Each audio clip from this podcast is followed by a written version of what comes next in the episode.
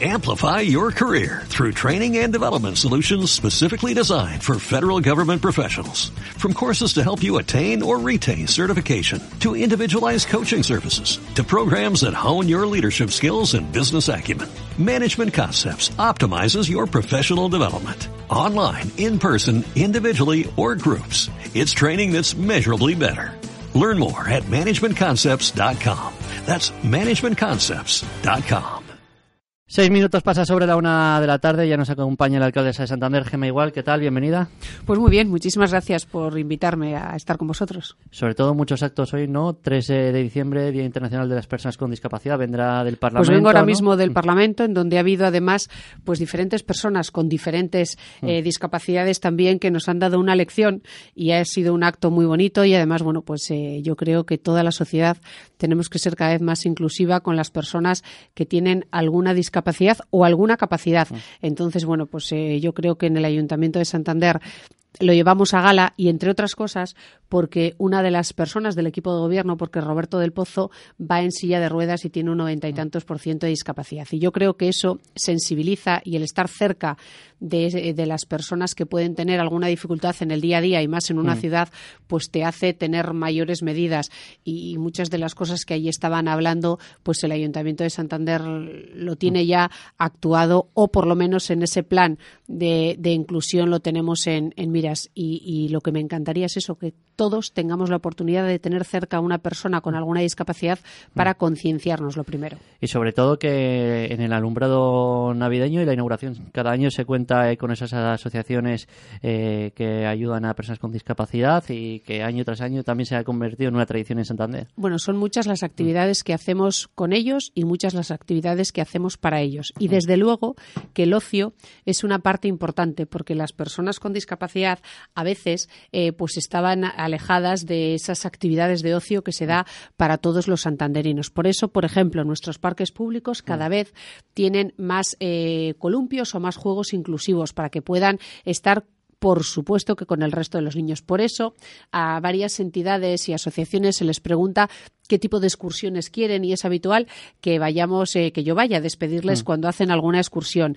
El Festival de Capacidades, que lo tienen en enero y que ya están ensayando, en donde cada uno pues hace un tipo, pues, pues cualquier cosa que se, que, que, que saben eh, que, que pueden, pues eh, que les han ensayado o que pueden hacerlo bien para eh, tener una gala en el Palacio de la Magdalena. Y otra es también que formen parte del alumbrado mm. navideño. Y por eso con ellos se ilumina eh, la plaza del Ayuntamiento. Ellos con, con la alcaldesa dan al botón, y también ellos hacen en sus centros pues pequeños adornos mm. que son los que forman parte del árbol que hay en el hall del ayuntamiento.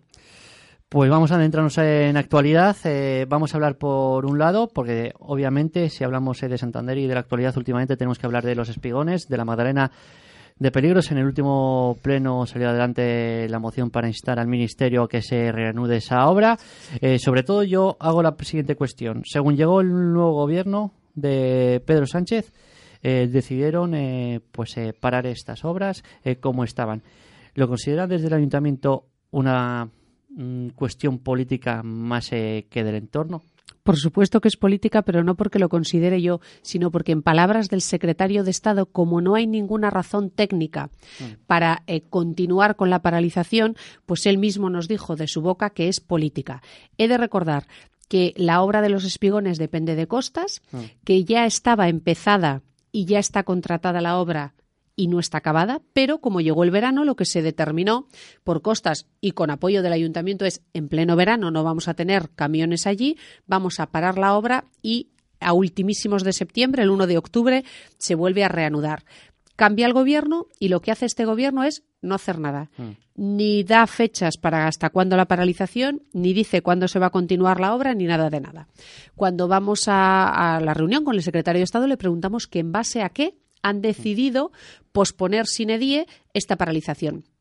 Nos dice que no tiene ningún documento, que no tiene ninguna base, pero es una decisión legal. Eh, perdón, es una decisión política, porque ha habido unas alegaciones que no se nos han dado. Hay una opinión pública que está en contra, que ya le dijimos que le pasábamos las fotos para poder contar el número de personas que está en contra, y que hay una moción del Parlamento, del Parlamento de Cantabria, que pide que se paralicen esas obras o que no se concluyan. A lo cual también le dije que si hacen caso a una moción del Parlamento, hagan caso a una moción del Ayuntamiento. Pero el P R C, hay que recordar que hace unos meses antes de que iniciase todo, sí lo apoyó en su día. El, el P R C, por supuesto que lo apoyó, porque el P R C pidió una ampliación de que no afectaba al L I C de, de la bahía, y como esa ampliación, como ese informe del CEDEX le tuvo, pues el P R C dio vía libre a que se construyesen los espigones. En este momento se ha hecho la mitad de la obra. Ah. En este momento nadie hace falta que nos diga que eso no es suficiente, porque si vamos a la Magdalena no hay arena. Ah. Y lo que hay que hacer es terminar la obra para que tengamos playa todo el año. La playa no es solo para los veraneantes, y la playa no es solo para los días que hace sol y calor en Santander. Sí. La playa es para todo el año, porque hay muchas personas que pasean por la playa para llegar a la Magdalena, es una senda peatonal toda la pasarela, sí. Hay muchas personas que van en bici y hay muchas personas que se bañan todos los días del año. Y para todas esas personas no tenemos playa. Y a base de rellenos que tenemos que suplicar a costas, pues así es como no queríamos seguir, y así ya se nos dio la solución. Que no pusimos esa solución los políticos. No es lo que al P P le da la gana, no. Es estudios, es preguntar a la gente, y es lo que queremos es playa, y esta es la solución. A media se ha quedado y ya vemos que no es la solución. Pues que la acaben, no estamos pidiendo nada raro. ¿Ha notado ese rechazo por parte de la ciudadanía, como dice el Partido Socialista, por ejemplo, que había un amplio rechazo a la construcción de los espigones? No, no he notado ningún amplio rechazo. Lo que he notado es que la gente quiere que haya playa, y lo que he notado es que las personas que se manifestaron no eran un número tan cuantitativo como para decir que medio Santander, porque no es cierto. La gente lo que quiere es tener playa. Y los que no entendemos, pues para eso nos han dicho, de doce soluciones, esta es la mejor. Pues que se haga, porque sí queremos tener playa. ¿Se ve complicado solucionar la situación con el actual gobierno?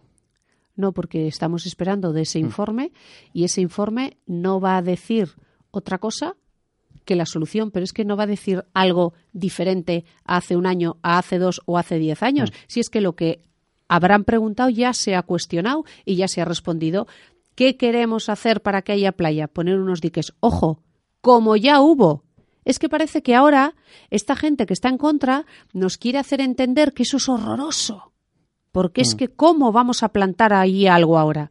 Perdón, ya hemos sacado fotos, ya sabemos que ha habido fotos, porque ahí hubo mm. un dique. ¿Qué queremos? Pues volver a poner algo que a mí me da igual qué, que nos haga tener playa, y esta es la solución.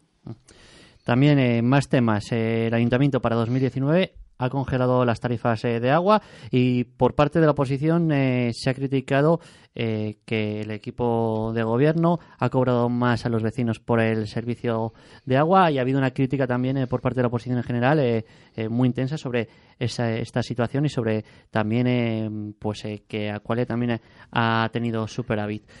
Eh, ¿Cómo ven desde el Ayuntamiento estas críticas? Y sobre todo, eh, pues parece ser que por otro lado está esperando la oposición cualquier cosa para echarse encima del actual equipo de gobierno. Lo que está esperando la oposición es cualquier cosa para no contar la verdad. La verdad es que el Ayuntamiento de Santander suscribe un contrato con Aqualia para que gestione el agua durante veinticinco años. Mm. Y ahí hay unas condiciones entre el Ayuntamiento y Aqualia.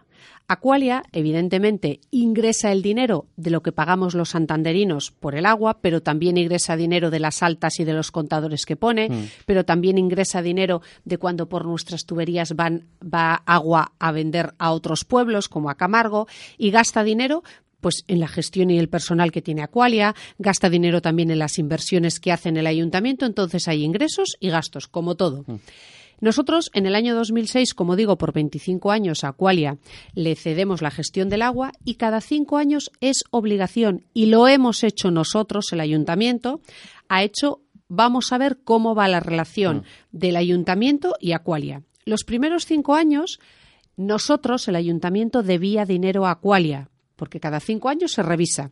Pero dijimos, bueno, vamos a esperar, porque cinco años es el principio, vamos a ver cómo se comporta a los diez años. Y a los diez años, Aqualia parece que nos debe dinero a nosotros que nunca se lo vamos a perdonar. Ese dinero es alrededor de setenta y nueve mil euros al año, que tampoco es una cantidad desorbitada, pero es nuestra, y ahí lo tendremos. Y esa es una realidad. Otra es que de lo que Aqualia recibe de los santanderinos está el precio del agua, está el número de habitantes que tenga la ciudad, el número de abonados y el consumo por cada uno de ellos. Nosotros en el año dos mil doce, por una normativa europea, cambiamos la tarifa del agua. Entonces yo ahora, con todo esto que dice la oposición, digo, a ver, ¿nosotros estamos cobrando mucho a los santanderinos por el agua? No, porque somos la tercera más barata de España, la tercera capital más barata de España. ¿No han pagado de más los vecinos, por no. lo tanto? Además, ¿a qué se corresponde esa tarifa del año dos mil doce? A una normativa europea y, además, a concienciar con el medio ambiente. Antes, cada familia pagábamos cuarenta metros cúbicos, creo que es cuarenta, de mínimo. Gastásemos veinte, veintiséis o treinta, pagábamos un mínimo, cuarenta. Y ahora lo que se hace con esta tarifa es pagar realmente por lo que consumes.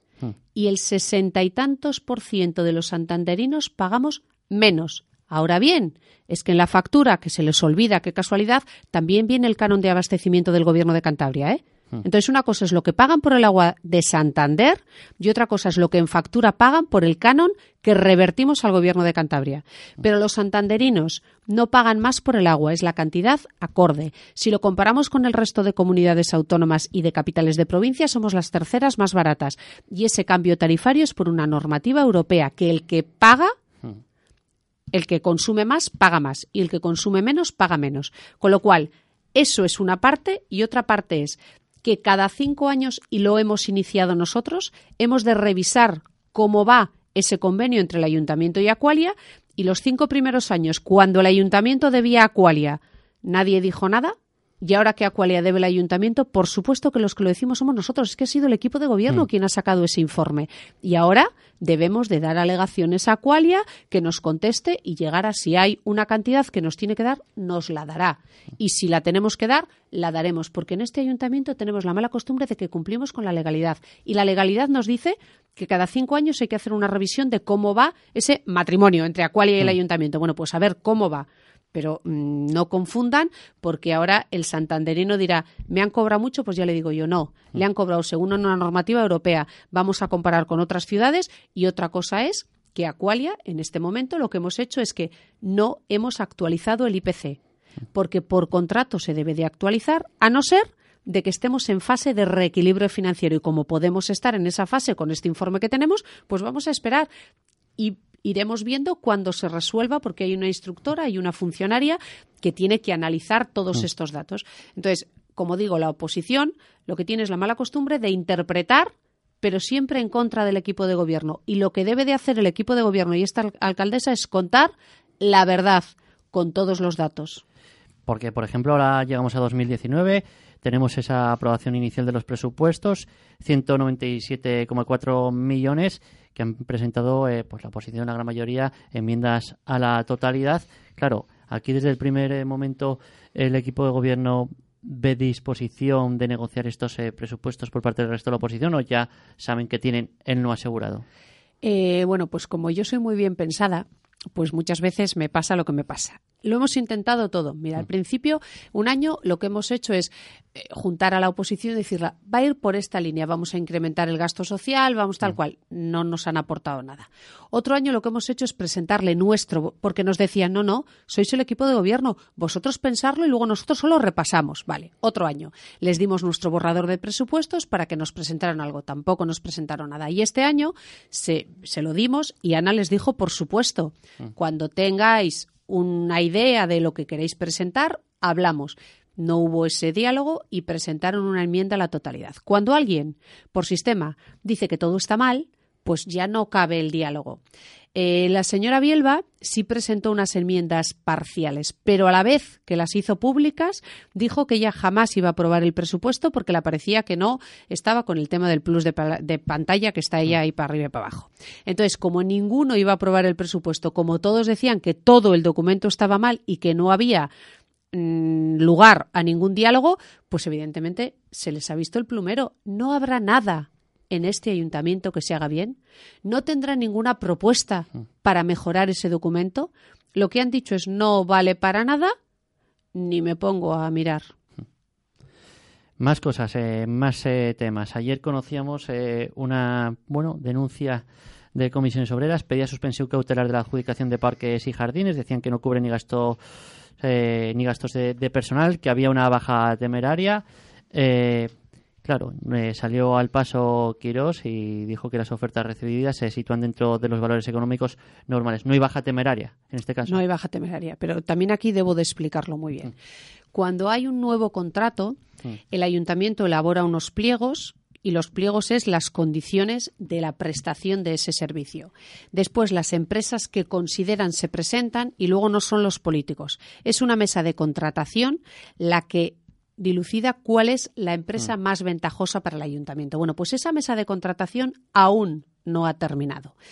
Y que nadie dude, que nadie dude que en esos pliegos, lo mismo que decimos qué parques tienen que, que arreglar, qué es poda, qué es las playas, todo se le dice, se dice que se conserven a todos los trabajadores. No permitimos que se echen a trabajadores y protegemos el puesto de trabajo de todos los trabajadores, por supuesto. Entonces, Comisiones Obreras lo que quiere hacer ahora es, antes de que la mesa de contratación haya dicho cuál es la empresa más ventajosa, decir que es baja temeraria, que no lo es, y sembrar la duda de que si no vamos a proteger a los trabajadores, que sí los vamos a proteger. Pero es más, a mí hace diez días me pidieron cita el comité de empresa. Y al comité de empresa, desde mi gabinete, se le contestó diciendo que si antes habían hablado con el concejal del área, mm. porque si no a mí me van a venir, y si un concejal no lo ha sabido, pues es una falta de respeto para el concejal, además de que el concejal a mí me puede explicar mm. cosas para yo manejarlas en esa documentación. Les llamamos y dijeron que bajo ningún concepto querían estar con el concejal del área, cosa que es una falta de respeto al ponente, pero bueno, pero es que les hemos llamado y tienen siete llamadas de mi gabinete de alcaldía. No y a esas siete no ha habido ninguna respuesta. Les hemos tenido que mandar un correo electrónico. Ahora ya lo entiendo. Hmm. Primero querían tiempo para hablar con la oposición, luego querían tiempo para hablar con los medios de comunicación y ahora ya a lo mejor sí quieren hablar con la alcaldesa. ¿Han podido hablar con el comité? No, porque nada. A no ser esta mañana y, y sí, lo digo, siento, durante el día de hoy, sí. No, en esta mañana sí. No he pasado por el ayuntamiento sí. porque he tenido, sí. he pasado pero no he estado en el despacho sí. y ahora como del CERMI he venido aquí, pues a no ser de que en esta mañana se hayan puesto en contacto, que lo desconozco, mm. no hemos contactado con ellos y como tenían un teléfono móvil que no contesta ni un email, que les hemos mandado un email, pues la prudencia me hace mm. decir que no sé si hoy por la mañana han contactado. Más temas, eh, MUPAC, que eh, ya se ha aprobado eh, pues la modificación eh, puntual del Plan General de Ordenación Urbana, pero lo que no comparte el Ayuntamiento es que se ubique ahí eh, la Consejería eh, de Cultura. Dicen que podría distorsionar la identidad eh, del eh, museo. ¿No sería una buena idea que, que estuviese en ese edificio la consejería? Bueno, pues yo creo que no es, creemos que no es buena idea, pero aún así no va a ser, no vamos a ser obstáculo. En el Ayuntamiento de Santander eh, tener una dotación museística de primerísima calidad es muy importante porque mm. uno de los pilares fundamentales de esta ciudad es la cultura y a las pruebas me remito tanto del pasado como del futuro y necesitamos un MUPAC con la categoría de los fondos que tiene. Si es tan importante como el Gobierno dice el MUPAC, si es tan prioritario como el Gobierno dice el MUPAC, yo creo que tiene que tener un edificio mm. con la identidad de museo, no un edificio que lo mismo vayas para entrar al museo o lo mismo vayas para tener una reunión. Los horarios son totalmente diferentes y la seguridad también es diferente. Si es un edificio administrativo, así es un museo. Creemos que se da categoría por el contenido y por el continente y por eso creemos que la mejor opción es que el edificio sea solo. Aún así, mm. hemos hecho los trámites administrativos en el ayuntamiento para que el MUPAC siga adelante porque lo que tampoco queremos es que se ralenticen más las cosas y que al final quien no tenga MUPAC sea los cántabros mm. y los santanderinos.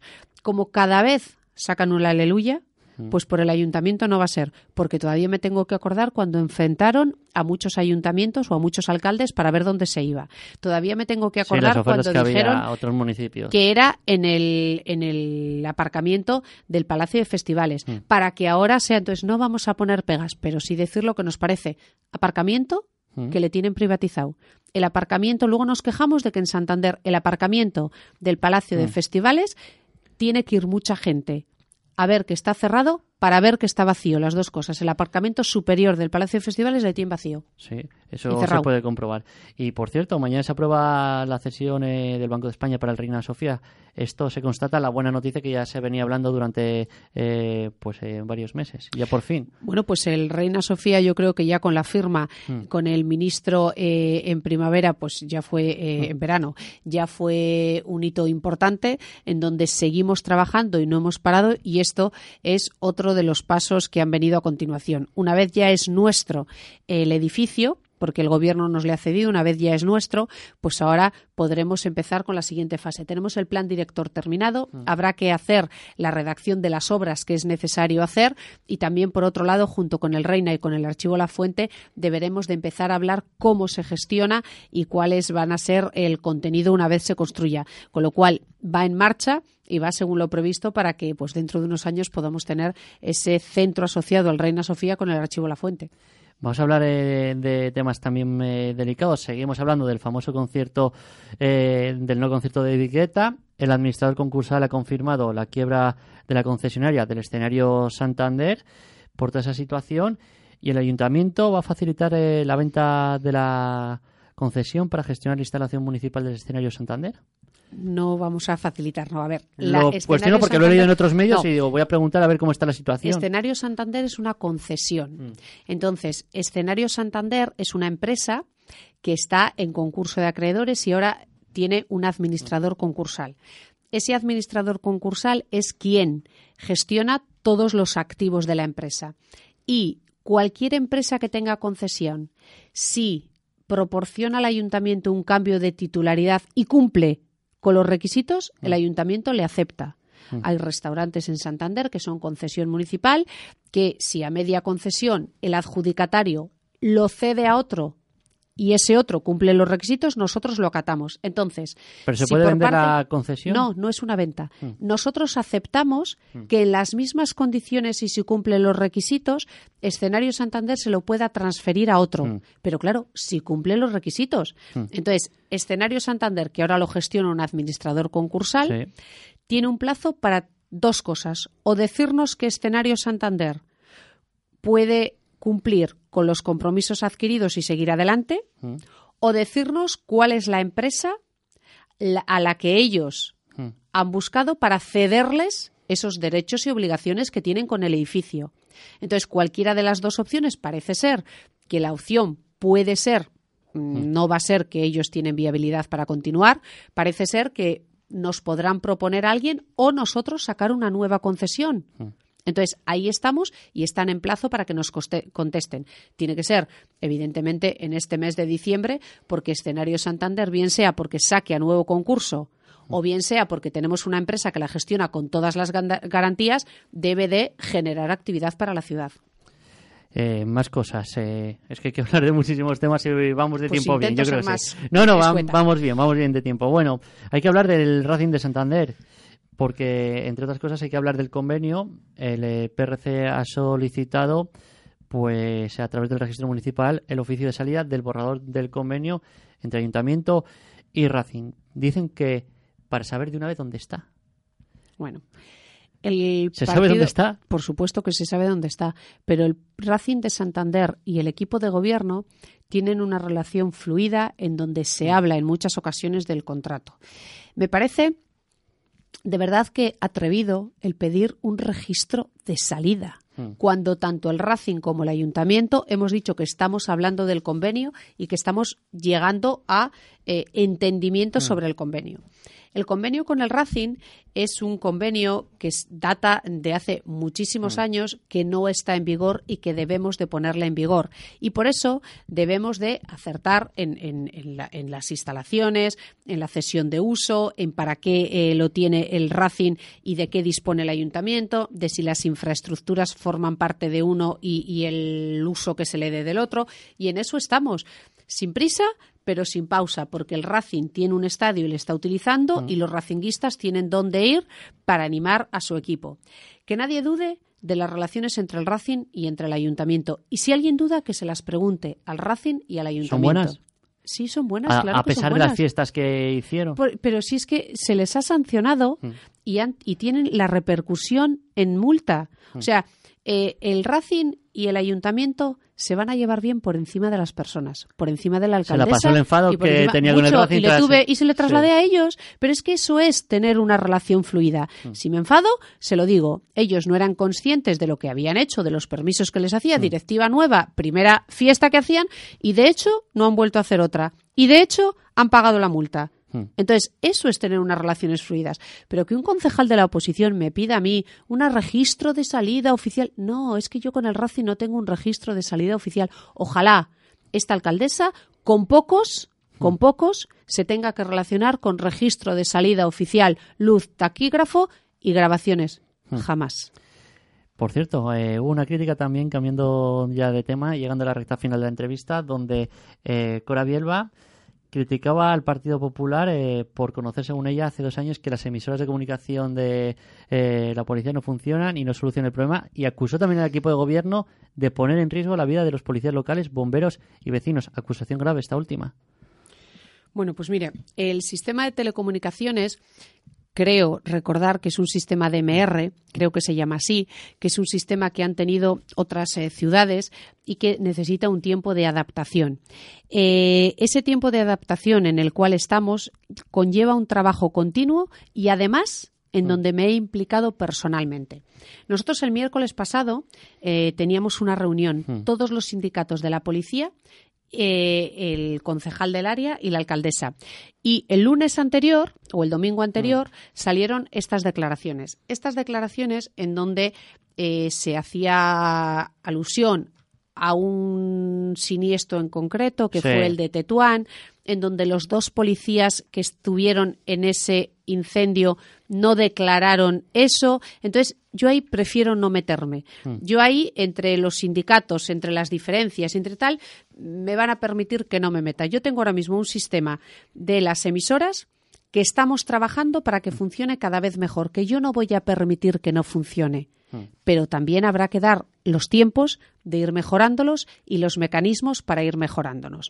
El miércoles pasado, como digo, tuve una reunión con todos los sindicatos de policía y vamos a hacer tres cosas, tres, tres actuaciones, y entre otras es ir a otro municipio, a otra ciudad, donde el sistema después de tres años y medio funciona, para que nos digan también el tipo de adecuaciones que han ido teniendo.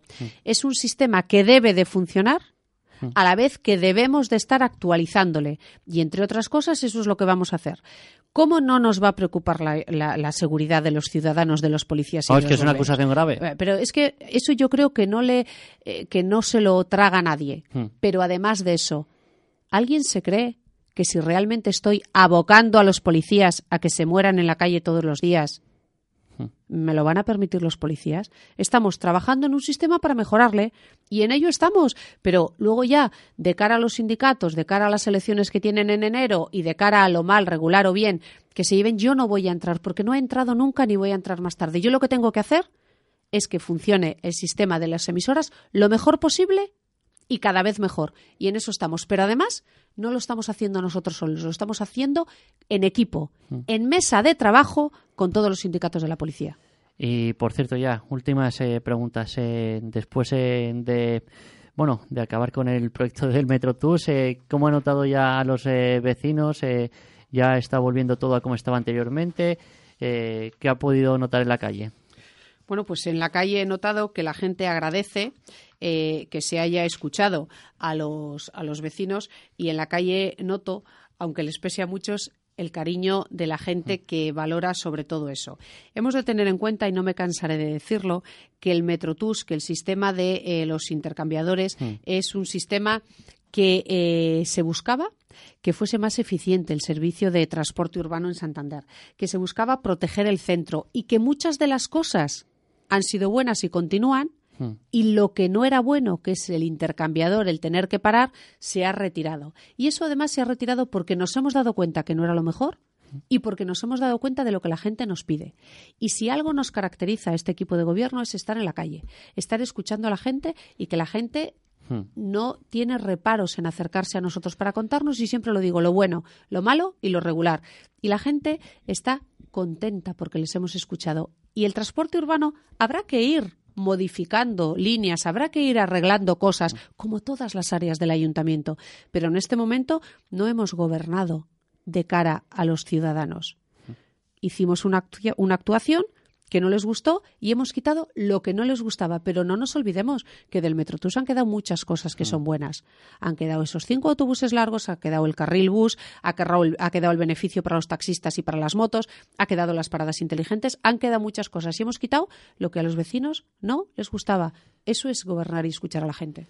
¿Quieres ser Gemma Igual la candidata a la alcaldía de Santander? Pues todavía Gemma Igual no lo ha pensado. ¿No lo ha pensado? No. Y además yo creo que, como siempre digo, es pronto. ¿Por qué? Hay que pensarlo. Pero el Partido pronto. Popular sí lo quiere. Eh, yo nunca voy a, a manifestar un interés personal, porque entonces mm. estaría poniendo el interés personal antes que el Partido Popular, y creo que eso es un error. Mm. Yo lo que voy a decir, cuando lo tenga decidido, lo haré consensuado con mi partido. Pero de verdad, que alguien me explique, porque nadie me lo sabe explicar, por qué es tarde para tomar esa decisión. Para mí es muy pronto. ¿Por qué? Porque todavía quedan muchos proyectos para hacer por Santander. Porque Santander tiene una alcaldesa y un equipo de gobierno con muchísimas actuaciones por hacer, que si nos, despi- nos despistamos en entrar en campaña electoral o en buscarnos el hueco para dentro de siete meses, estamos perdiendo siete meses. Y bastante corto es cuatro años mm. y para mí dos o dos mm. y pico que estaré de alcaldesa, como para empezar a acortar. No es el momento, de verdad. Pero y con más o total menos, eh, ¿en cuánto tiempo eh, pues eh, va a dar esa eh, respuesta o lo va a consensuar? Pues cuando estime el partido mm. y cuando yo lo tenga decidido. Es que tienen que ser do- coincidencia de dos cosas. Y última pregunta, yéndonos de Santander. ¿Qué le parece la irrupción de un partido como Vox, que, que tiene muchísimo voto, eh, que viene del Partido Popular, esa irrupción en, en las instituciones, sobre todo en Andalucía, con eh, doce diputados?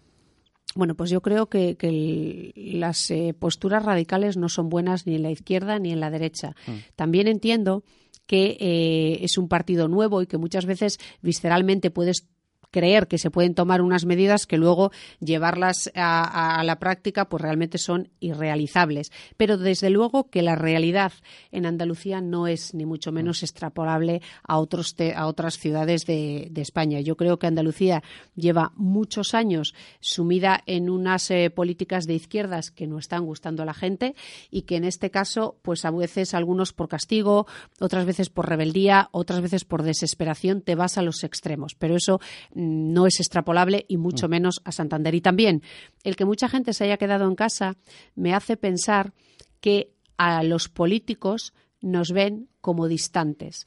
Por eso, aún más si cabe, es defender a los ayuntamientos, a los alcaldes y a los concejales, a quien sí nos conocen, a quien sí nos paran por la calle y a quien más allá del partido saben la honestidad, la honradez o la manera de actuar de personas que es a quienes sí salen de casa y sí votan. Yo sí voto a Gemma Igual o yo no voto a Gemma Igual o a un, un concejal que ya le conozco y sé cómo va a actuar.